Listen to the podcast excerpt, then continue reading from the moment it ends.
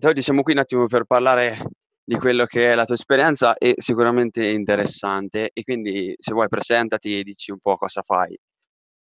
Grazie, uh, mi chiamo Elia, ho 23 anni e sono uno studente del corso di laurea in giurisprudenza italo-francese, un corso binazionale che è stato creato nei primi anni 2000, se non sbaglio, tra l'Università di Firenze e uh, la Sorbona di Parigi.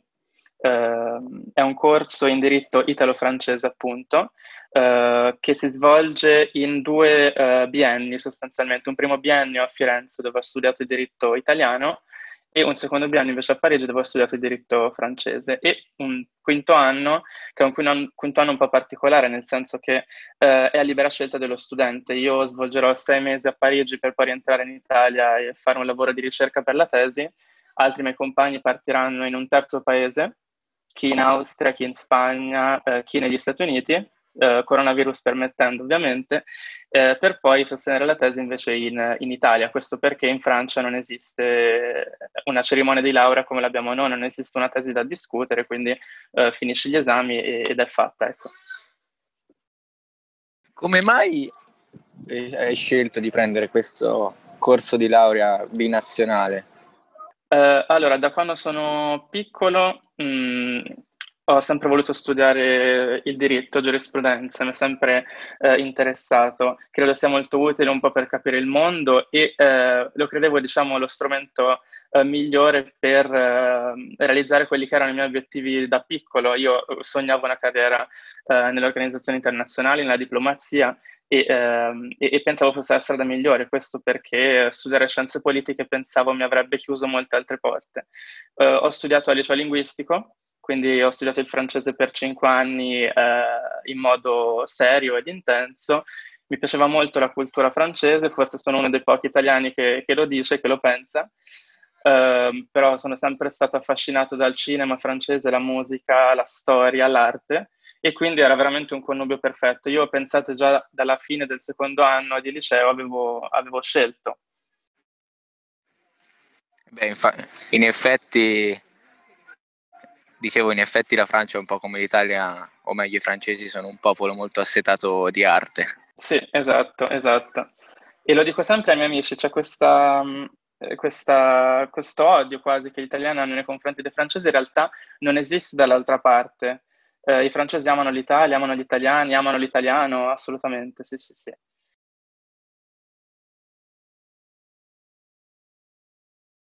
L'odio italiano in confronto, nei, nei, confronti dei francesi, diciamo, ha due, due, ragioni, cioè che poi è molto banale, la Monna Lisa e, gli Euro- sì, e i mondiali. Cioè, esatto, sì. esattamente. esatto. Non è che...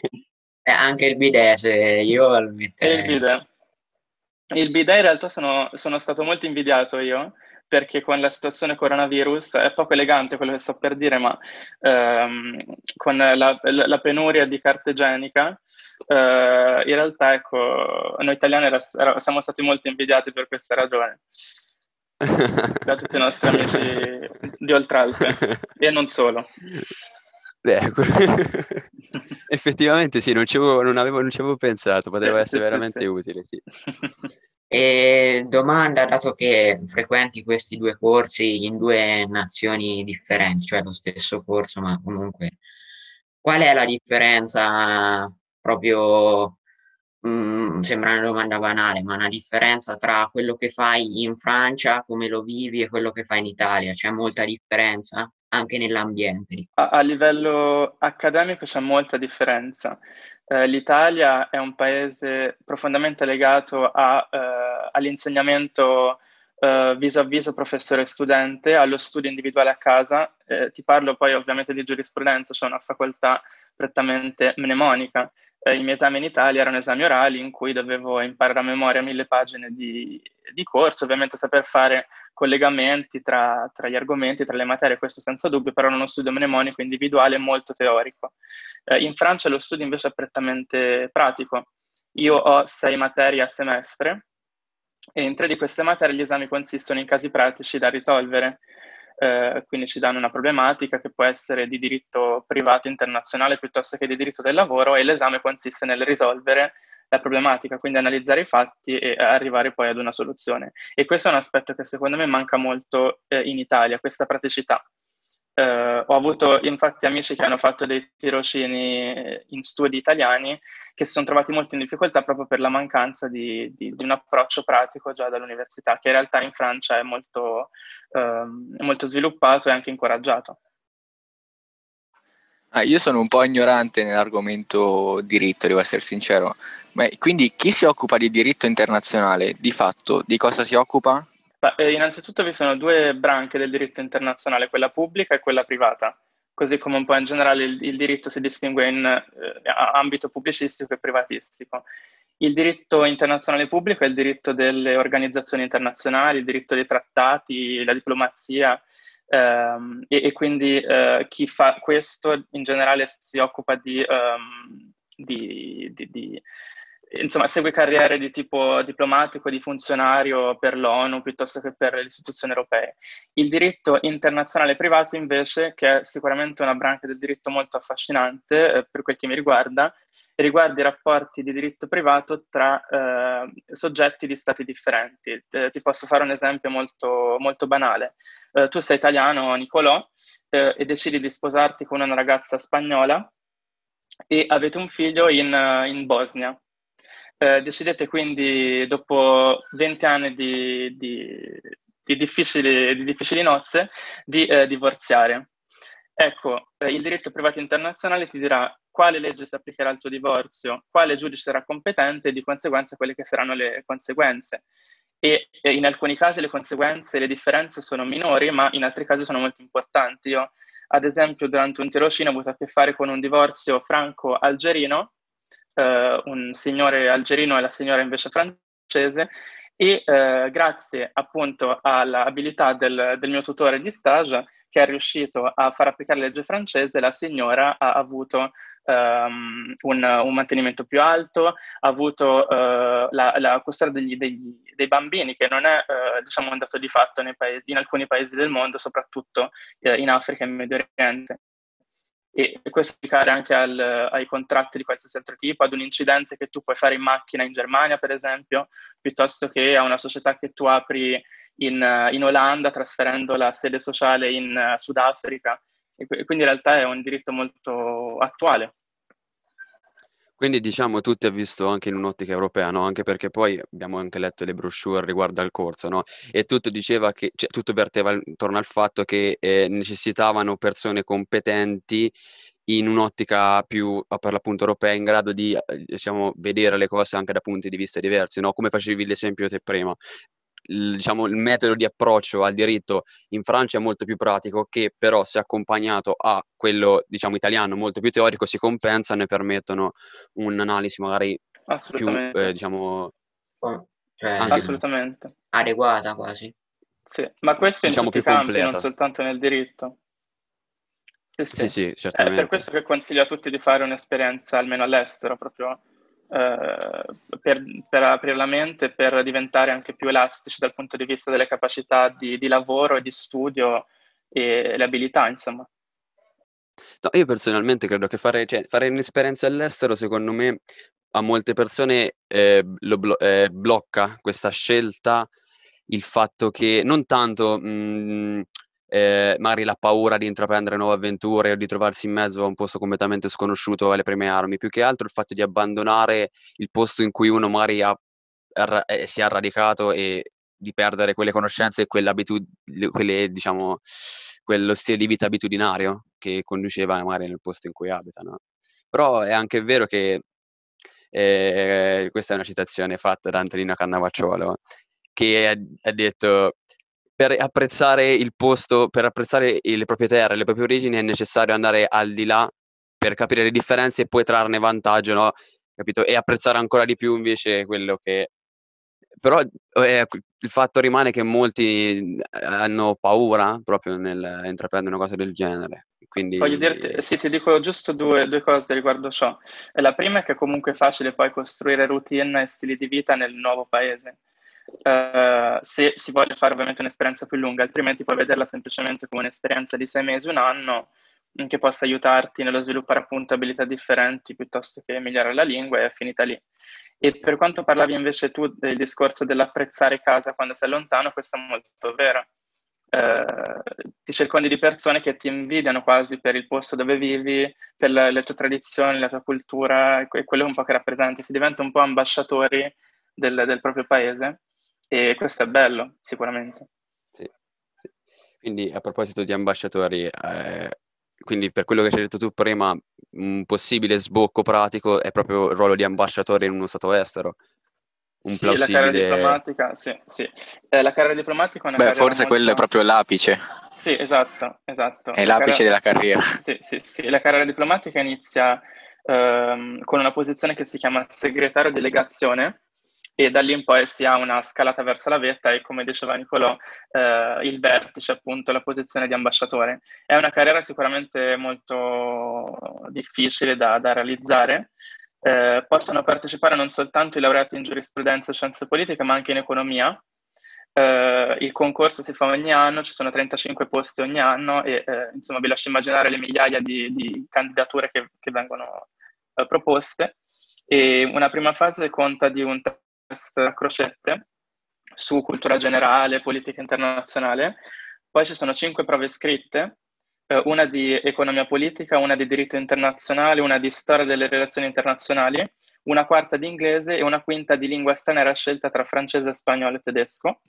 Ed è diciamo la fase un po' più difficile. Superata quella invece ci sono gli orali dove si portano una vastità di materie che è impressionante eh, dalla microeconomia al diritto privato internazionale, alla geopolitica, piuttosto che la storia. E, e, quindi si tratta di un processo in realtà di un anno e, ed era un po' il mio sogno da bambino che diciamo poi per strada un po' abbandonato. Scusate se, se torno un attimo indietro con l'argomento, però eh, non ho avuto poi occasione per eh, non contrastare proprio per esporre la mia idea. E volevo dire a Gianmarco che diceva che uno ha paura di andare all'estero per la paura di perdere quella routine a cui è legato. Secondo me non è tanto vero quello, più che altro è l'inconscio della paura dell'avvenire che, eh, a cui non, ovviamente non sai cosa va incontro. Secondo me è più quello che eh, la paura di perdere quello che, se, che hai. Ma io, cioè, se te la, devo, no?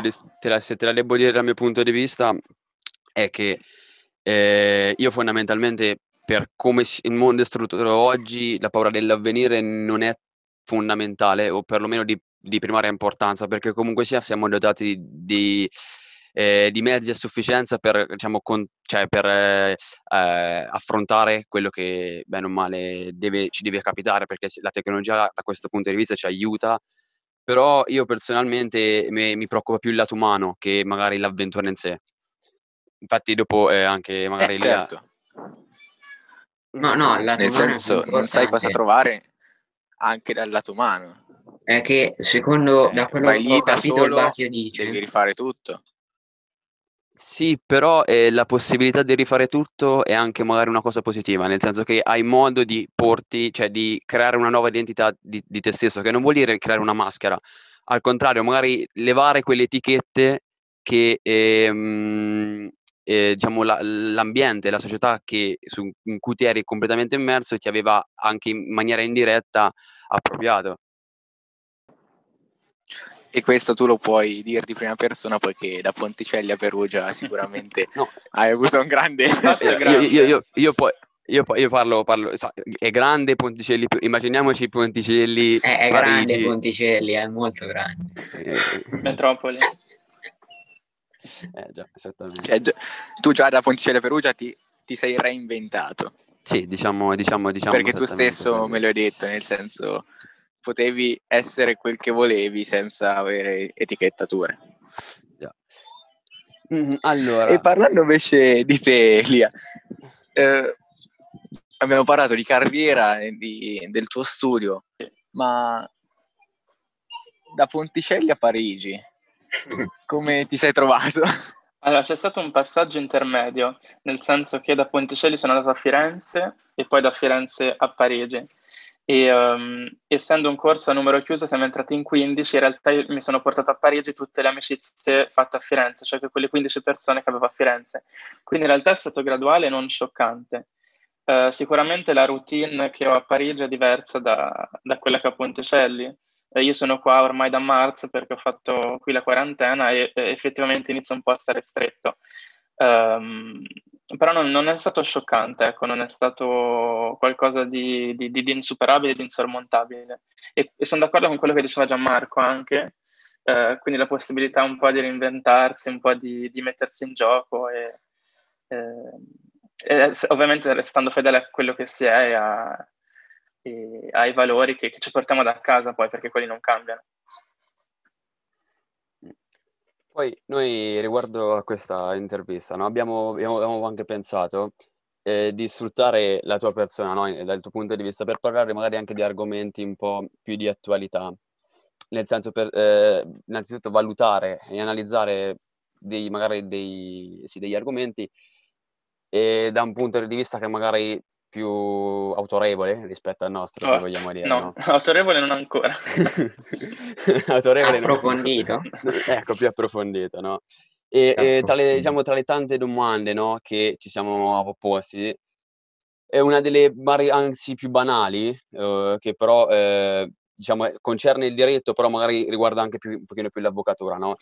Che, perché difendere eh, magari un, un criminale ehm, che è palesemente torto? Qual è il ruolo in questo caso del, dell'avvocato, colui com- che comunque sia deve eh, tutelarlo? Cioè ha, ha, ha, senso tutelare qualcuno che di per sé la, la, società lo etichetta in quanto non lo merita?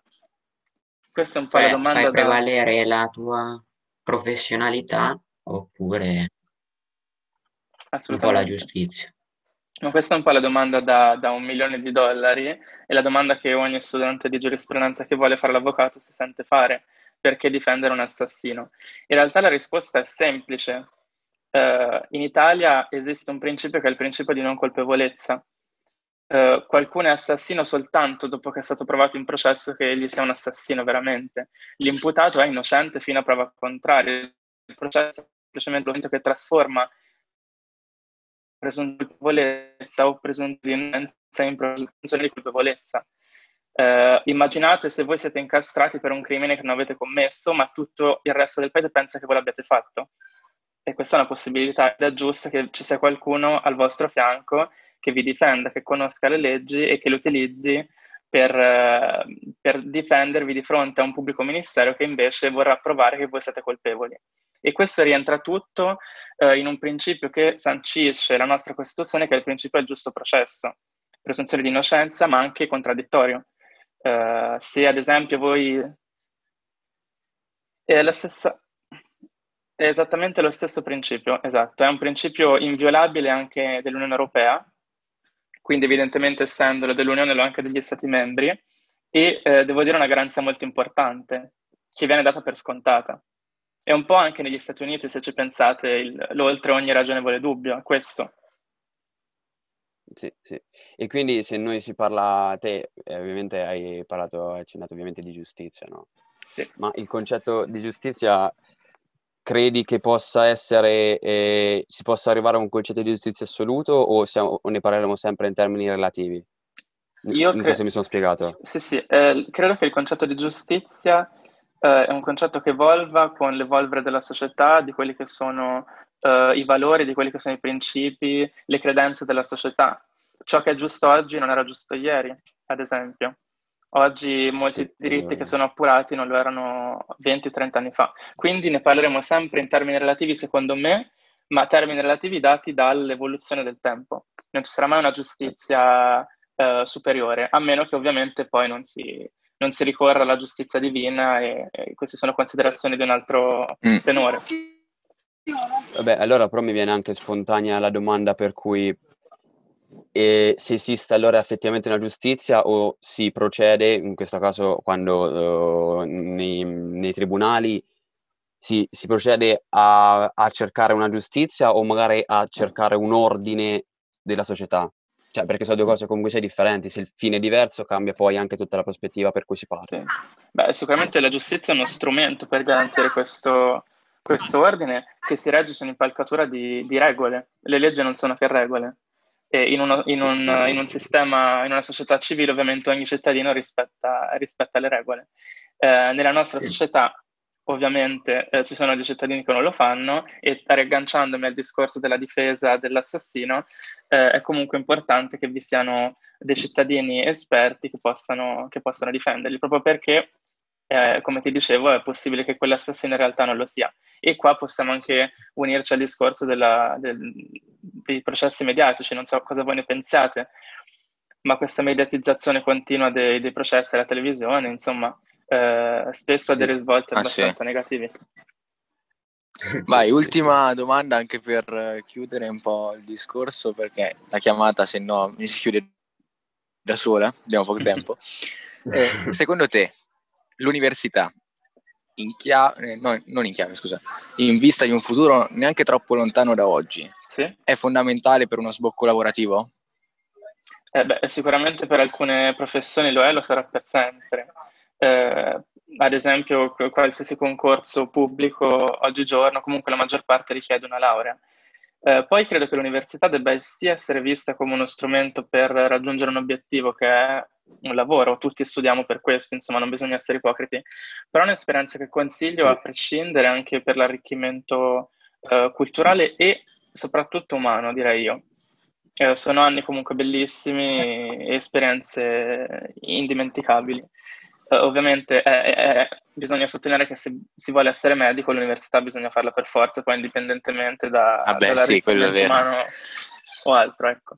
Perché Quindi, questa domanda te l'ho fatta perché leggevo l'altro giorno che in Google, proprio Google, uh-huh. quello in California, l'azienda, il 40% dei dipendenti non è laureato, ah. quindi loro puntano molto sulle capacità sì, della skills, gente che non sì. importa, a prescindere dalle skills, a prescindere da dove questi sì. li acquisiscano, sì, l'importante è che le hanno, non, si, non importa dove le prendi, ma l'importante è che le hai. Beh, diciamo, Mentre a, al Mac è il contrario.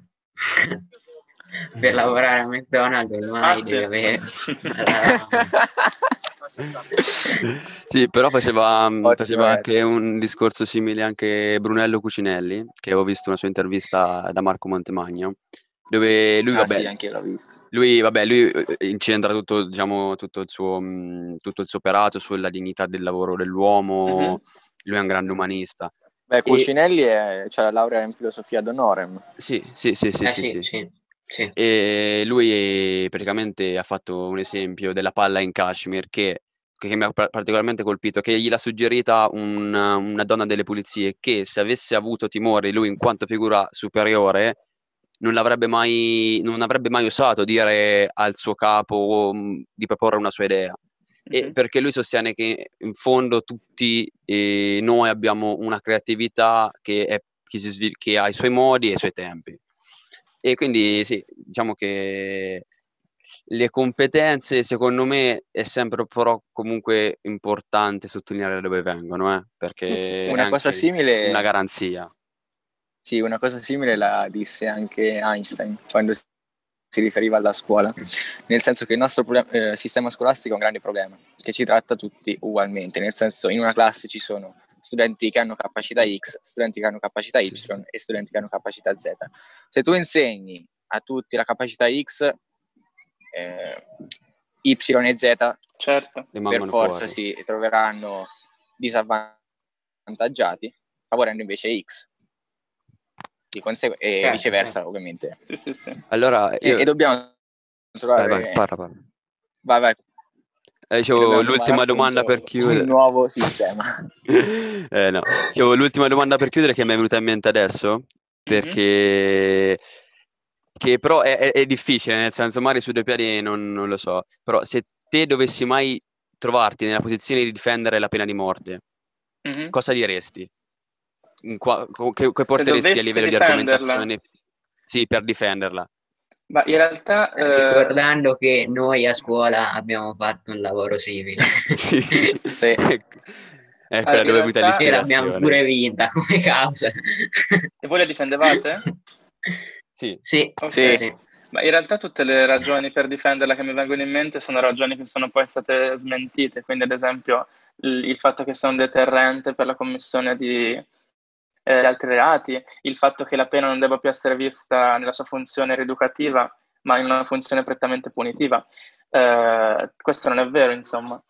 Eh, quindi mi troverei in difficoltà perché diciamo uno de- de- dei cardini di quello che penso, cioè non, non credo nella pena di morte e, e non ho neanche mai riflettuto a perché dovremmo crederci. Non so voi cosa ne pensate.